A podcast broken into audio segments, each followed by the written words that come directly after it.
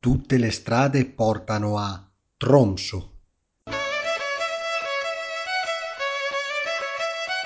Sambarkanda.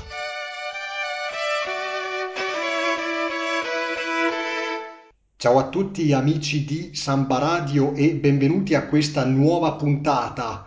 Oggi andiamo in un posto in Europa davvero particolare, oltre il circolo polare artico a Tromsø, una città nel nord della Norvegia, il capoluogo della Lapponia ed è una città piuttosto piccola, conta 70.000 abitanti, è chiamata in lingua Sami, il popolo della Lapponia, Romsa e nonostante i suoi 70.000 abitanti si tratta della città più popolosa presente oltre il circolo polare artico. Si tratta di un vero e proprio gioiello della regione artica. È una città divisa in due da un ponte in mezzo ai fiordi del nord e eh, la nostra ospite che ho il piacere di eh, presentarvi oggi, Giada Pasquettas, ha avuto eh, la fortuna di visitare Tromso attraverso il progetto Erasmus. Ho pronunciato male il nome e uh, Giada ci dirà tra poco la uh, pronuncia esatta. Intanto saluto la nostra ospite. Ciao Giada e grazie di essere ospite qui negli studi di Samba Radio. Ciao Nicola, ciao a tutti, grazie a te per avermi invitata. Ecco, direi subito quindi di uh, cominciare con uh, la prima uh, domanda. E che cosa ti ha affascinato maggiormente nello scegliere Tromso come destinazione Erasmus? È una destinazione piuttosto insolita. Sì, decisamente, ma io in realtà io ho già fatto un Erasmus in triennale in Svezia, a Sundsvall, anche lì un piccolo paesino del centro della Svezia e quindi ero, ero molto, sono stata molto affascinata da questi posti scandina- scandinavi e molto piccoli e nel momento in cui ho visto la possibilità di fare uno scambio uh, in Norvegia, in questa piccola località, mi sono buttata, soprattutto perché come dici giustamente tu è abbastanza insolita ed è una meta non, uno, a cui uno non andrebbe per vacanza, diciamo. E uh, hai avuto quindi modo di uh, studiare all'interno del campus universitario di uh, Tromsø. Ecco, a guardare dalle foto, non so se mi sbaglio, ma assomiglia molto ad un campus americano. No, hai ragione, è assolutamente così. Eh, comunque, la cittadina è molto piccola, quindi la, la, l'università si diventa gigante, un po' come un campus universitario, quindi con varie strutture, ogni, ogni edificio ha la sua facoltà, quindi c'è l'edificio solo per la facoltà di medicina, l'edificio per la facoltà solo di biologia e quant'altro. E la cosa divertente è che essendo che in Norvegia, soprattutto a queste altitudini, in inverno fa particolarmente freddo, le strutture sono tutte collegate con dei piccoli tunnel sottoterra. Quindi è davvero interessante questa cosa. E durante l'inverno a quanto può arrivare la temperatura? È comunque una città mh, più o meno marittima, insomma, in mezzo ai canali dei fiordi. Sì, assolutamente. Quindi diciamo che la temperatura è abbastanza mite, qui non va mai troppo sotto gli zero. Il massimo che ho percepito è stato meno 15 Sicuramente per molti molto, è molto freddo, però per esempio nel mio primo scambio in Svezia avevo percepito anche un meno 25 e lì fa parecchio freddo. Ecco, e tornando invece a Tromsø, abbiamo detto eh, durante l'introduzione che è una città, si tratta di una città eh, piccola, tuttavia è eh, vivace o tende ad essere noiosa? Allora, un po' come tutta la Norvegia, la, la, vita sociale si riduce un po' nelle ore, soprattutto in inverno, di luce, che sono essenzialmente quelle lavorative, quindi la notte è difficile trovare, come nella strada di Pamplona, il caos, la gente per strada, bar, perché anche a livello di, di leggi, eh, per esempio non ci sono dei bar con i deor, quindi non si può stare all'esterno, non si può bere fuori e quindi di conseguenza un, tende a essere un po' noiosa, però poi arrivando dalla Val d'Aosta, per me diciamo che è come stare a casa. Certo, certo, e infatti proprio per questo, data la tua eh, provenienza da una regione italiana montuosa, ci sono escursioni interessanti attorno a Tromsø, perché non c'è solo il mare, ricordiamolo, c'è anche la montagna. Ci sono escursioni da fare eh, piuttosto che impianti sciistici dove poterci andare, insomma. Allora, eh, Tromsø è vicino al mare, ma è circondata da montagne, quindi dall'inverno fino all'estate c'è sempre qualcosa da fare. Ma banalmente, allora, in inverno ci sono ovviamente gli impianti sciistici, però il discesa non è, senza- non è lo sport principale della Norvegia e men che meno di Tromsø. Quindi si scia molto, ma si fa fondo ma banalmente si scia per muoversi, quindi non è proprio uno sport come lo intendiamo noi, è proprio un mezzo di trasporto diventa. In estate invece poi è bello perché si può camminare tutto il tempo su tutte le montagne e col fatto che c'è il sole di mezzanotte si può camminare fino al giorno dopo, volendo, perché non c'è problema del buio. Certo, anche perché ricordiamo una cosa, una piccola curiosità dello sci da fondo, nacque proprio ancora in età preistorica nelle regioni nordiche, in Finlandia, ma anche in Lapponia, come hai detto te, è un mezzo di trasporto. E hai citato proprio il sole di mezzanotte. E l'aurora boreale invece hai avuto occasione di vederla durante l'inverno? Assolutamente sì, eh, si vede spesso e volentieri, soprattutto nel periodo di completo buio, perché è buio tutto il tempo ed è un gran buio e dunque la sera è molto facile vederla, tant'è che a un certo punto quando i miei amici mi dicevano ah guarda c'è l'aurora, nessuno si entusiasmava più particolarmente, perché ormai eravamo abituati a vederla. Magari fa effetto la prima volta, no? Per noi non abituati ad eventi naturali simili. Esattamente, esattamente. E eh, all'interno della eh, regione, girando anche nelle zone rurali, hai avuto modo di incontrare popolazioni autoctone, quelle lapponi meglio conosciute, appunto, come detto prima, come Sami. Sì e no, nel senso che i Sami, oltre alle festività loro tipiche, non si vedono, non si riconoscono perché non hanno dei tratti né fisici né d'abbigliamento particolari tan- tanto da riconoscerli per strada. Quindi può essere che chiunque parli con un, un Sami senza saperlo necessariamente, soprattutto perché la questione un po' particolare è che la popolazione più ampia di Sami è a Oslo e molti attori famosi della Norvegia sono Sami, ma nessuno lo sa perché non, non hanno appunto caratteristiche fisiche particolari. L'unica cosa è appunto durante le festività hanno questi abiglia- questo abbigliamento molto particolare perché ha dei colori particolarmente vivaci che sono un po' di, fanno un po' specie, soprattutto in Norvegia, che sono tutti vestiti un po' di nero, grigio. Quindi è, eh, diciamo così, molto difficile trovare mh, piccoli villaggi abitati solo da eh, Sami. Sì, assolutamente, però hanno comunque un peso molto importante. Infatti i Sami, sia in Norvegia ma anche in, in Svezia, hanno un loro, un loro Parlamento e sia a livello nazionale ma che a livello comunale, se qualcuno banalmente vuole per esempio costruire una casa, deve avere l'approvazione sia a livello del- statale ma anche a livello della popolazione Sami. Quindi sono in pochi e stanno pian pian pianino sempre più sparendo, però comunque hanno sempre un grande peso a livello, della so- a livello sociale.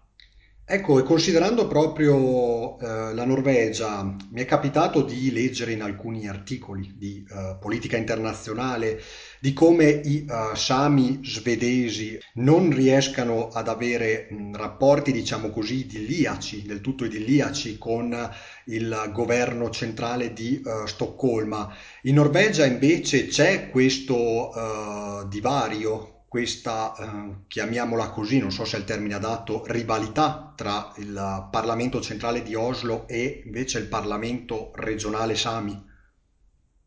Allora, Nello specifico non saprei darti una risposta dettagliata, però so che eh, ci sono comunque a livello storico sempre state di, di, di diatribe, perché comunque i, gli Sami, avendo questo potere di cui ti parlavo precedentemente, possono bloccare magari leggi, proposte di leggi, bloccare progetti e quant'altro, e quindi la, lo Stato, ma spesso e volentieri anche i cittadini, eh, sono un po' contrari a questa popolazione di Sami. Banalmente parlavo con il mio conquilino norvegese, lui mi raccontava di come suo padre, che ha un peschereccio, eh, volesse pescare in una zona e prima di farlo ha dovuto chiedere la, l'autorizzazione sia allo Stato che al Parlamento Sami. Eh, lo Stato le, ha autorizzato questa zona di pesca, mentre il Parlamento Sami l'ha bocciata perché ritenevano che potesse essere eh, dannoso per la popolazione dei Sami e per la loro cultura e quindi lui, il padre del mio conquilino, non ha potuto pescare in quella zona e ovviamente era abbastanza arrabbiato. E è un popolo, se guardiamo al nord, in Groenlandia per esempio, paese di 50.000 abitanti, gli Inuit, come stimato negli ultimi anni, è una popolazione a forte rischio di estinzione. È uh, così anche per i Sami, per quanto tu sappia?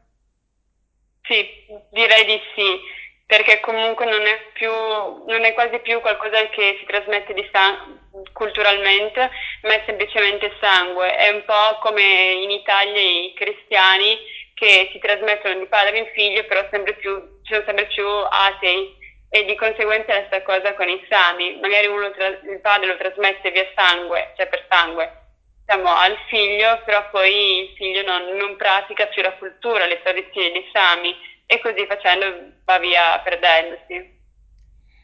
Ecco, e restando sempre nelle zone rurali della, della regione, hai anche visitato Isole dei Fiordi, per esempio, una delle più famose nel nord sono le isole Lofoten, che se prendete Google e uh, cercate il nome di Lofoten è davvero uh, spettacolare l'arcipelago. Tu hai avuto modo di andarci? Sì, assolutamente, sono meravigliose.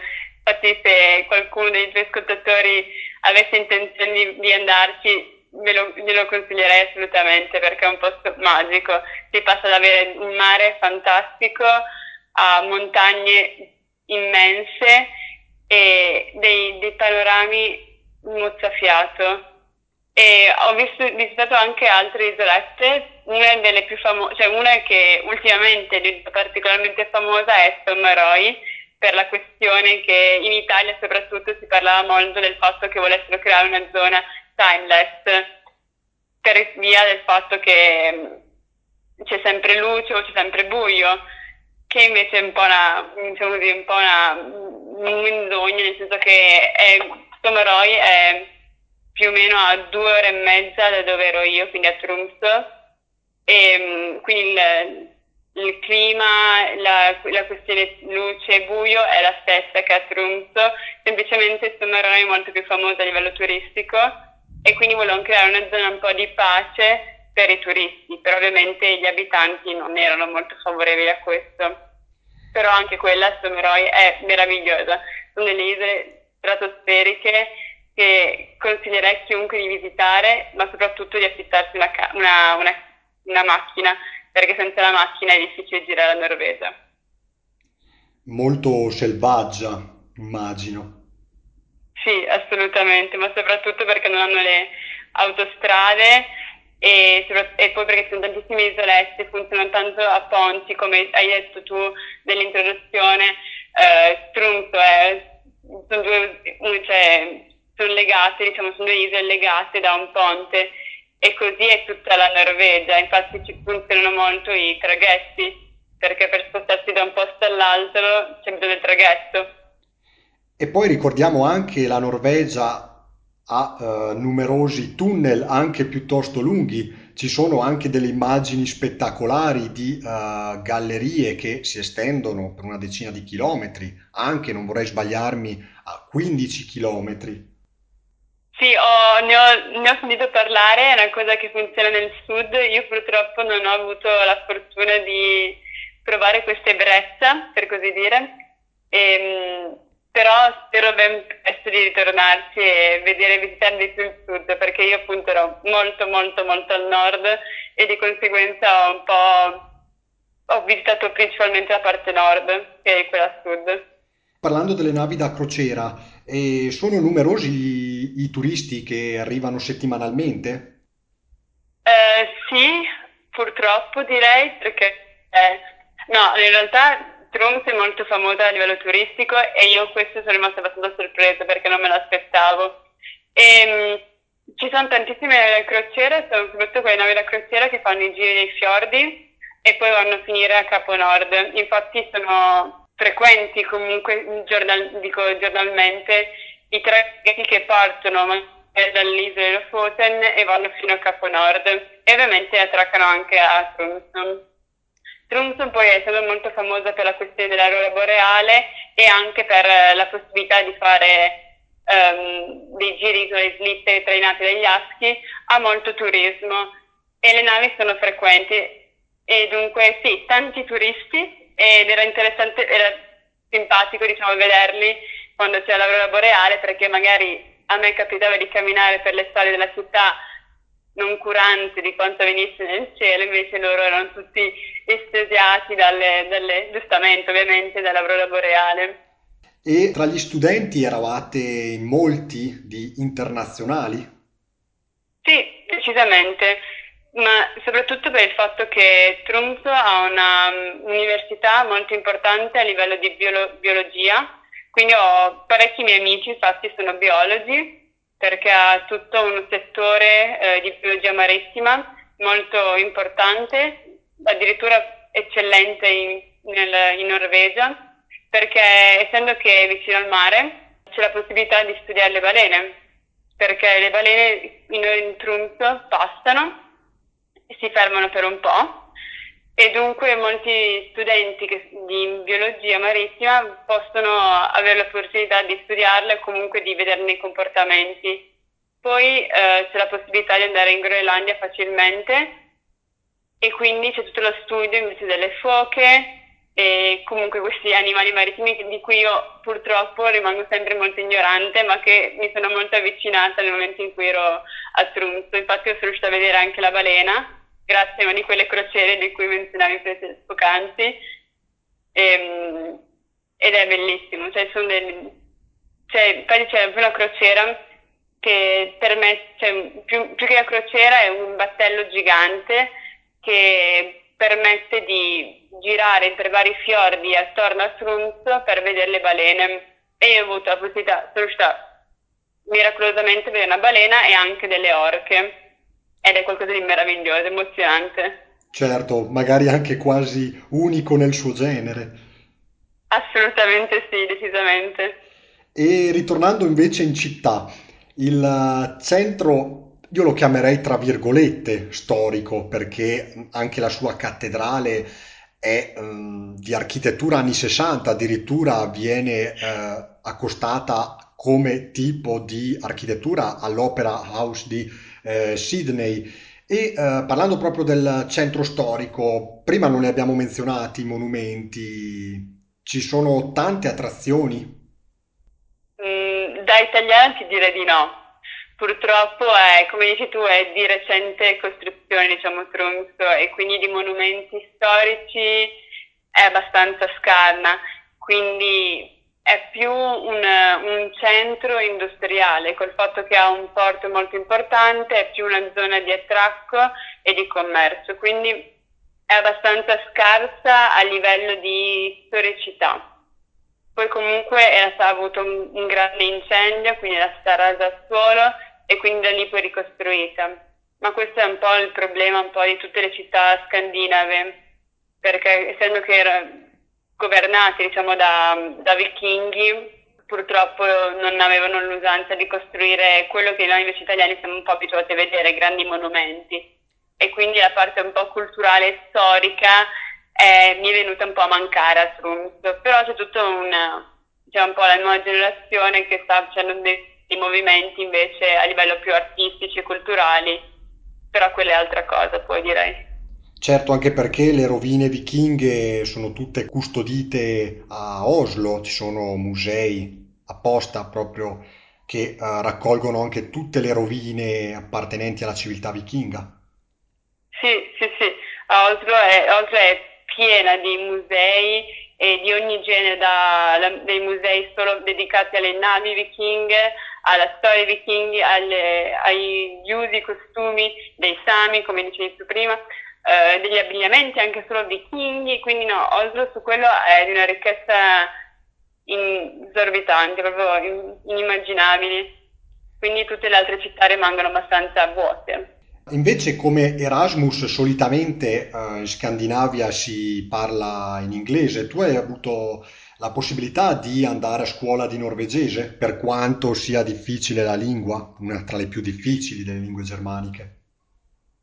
Eh, sì, ho studiato un po' di norvegese, ho cercato di, anche di utilizzarlo con i miei coinquilini che purtroppo si vergognavano un po' a parlare in norvegese con me, sia perché eh, era un po' di un irconsapevole della propria lingua e sia perché il mio norvegese era terribile e dunque le conversazioni erano molto basiche. In più il problema dei paesi scandinavi, o perlomeno il problema da me che studio una, norvegese per esempio, è che parlano tutti tremendamente bene inglese, dal bambino di 6 anni alla cassiera del supermercato, al all'ottantenne e dunque è difficile anche provare a far, a far pratica di norvegese.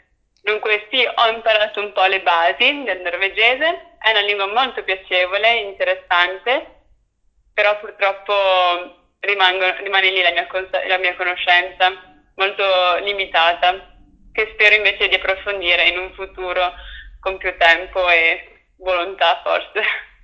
Certo, certo, anche perché è una virtù dei popoli nordici che parlano la madrelingua eh, germanica, è un po' come il caso di un olandese, per esempio.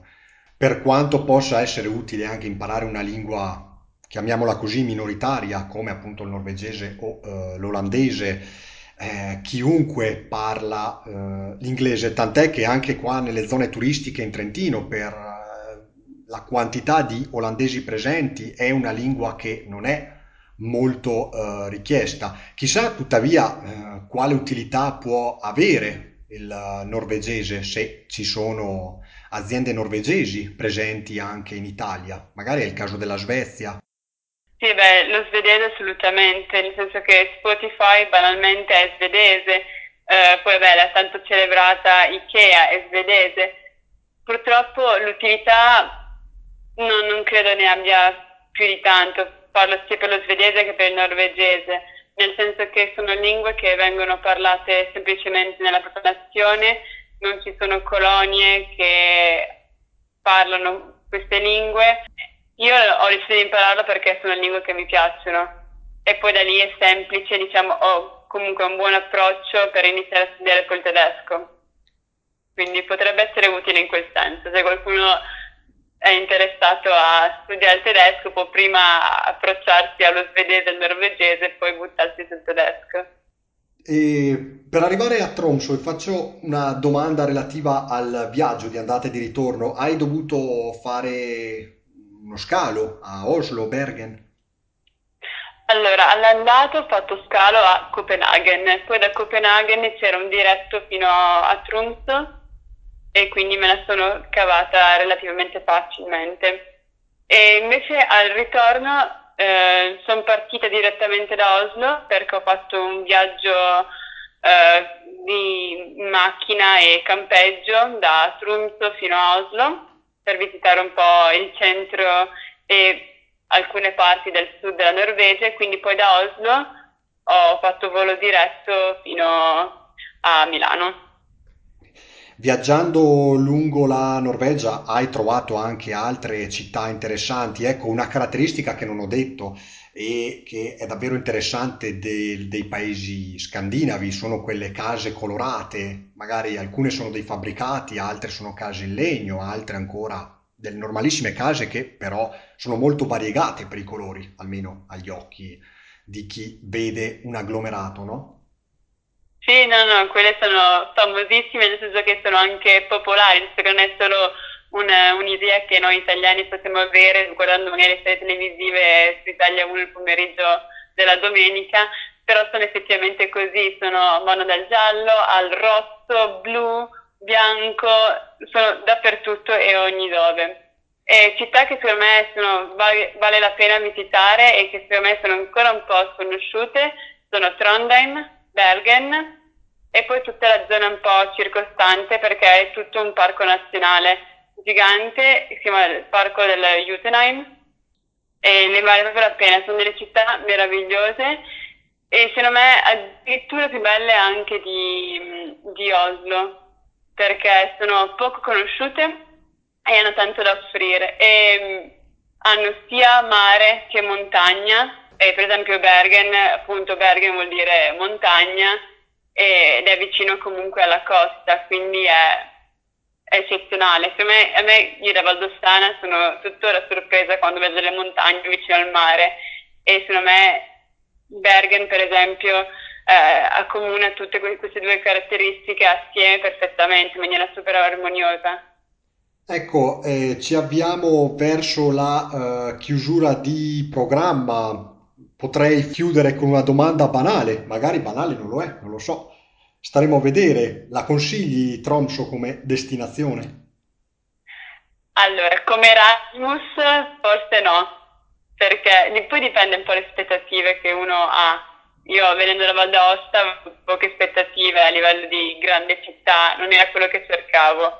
Amo la natura, quindi per me Trunzo era perfetto per quello. Eh, a livello di turismo assolutamente sì, da farsi due settimane complete affittando macchina come ho detto prima e girarla, girare Trunzo e girare tutto ciò che c'è intorno, dalle piccole isole alle montagne alla natura, perché ha tanto da offrire.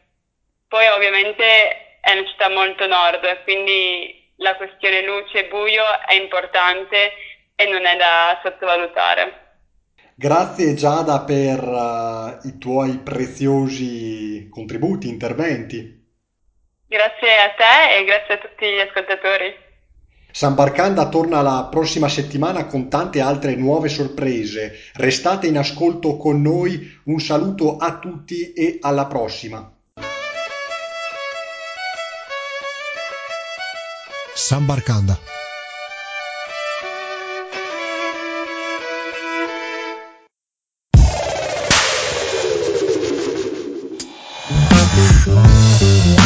Wow.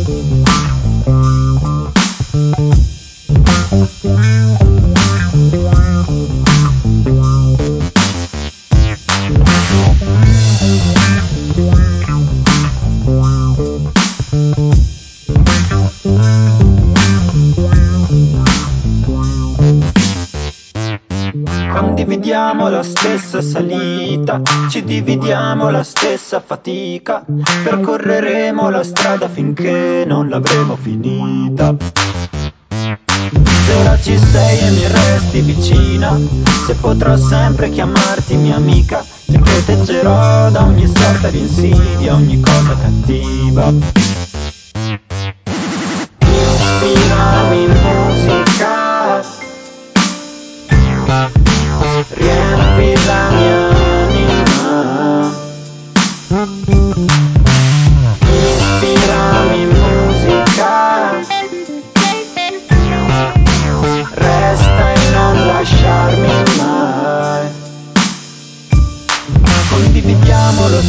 Respiro e percorriamo lo stesso cammino non c'è nessuno che possa cambiare il nostro destino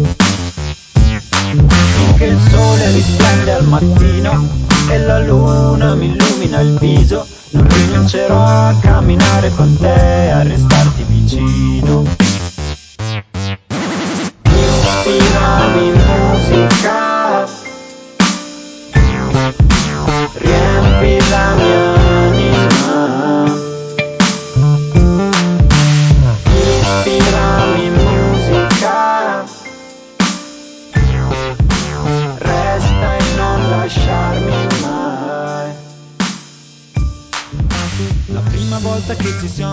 Visti, stavamo a scuola.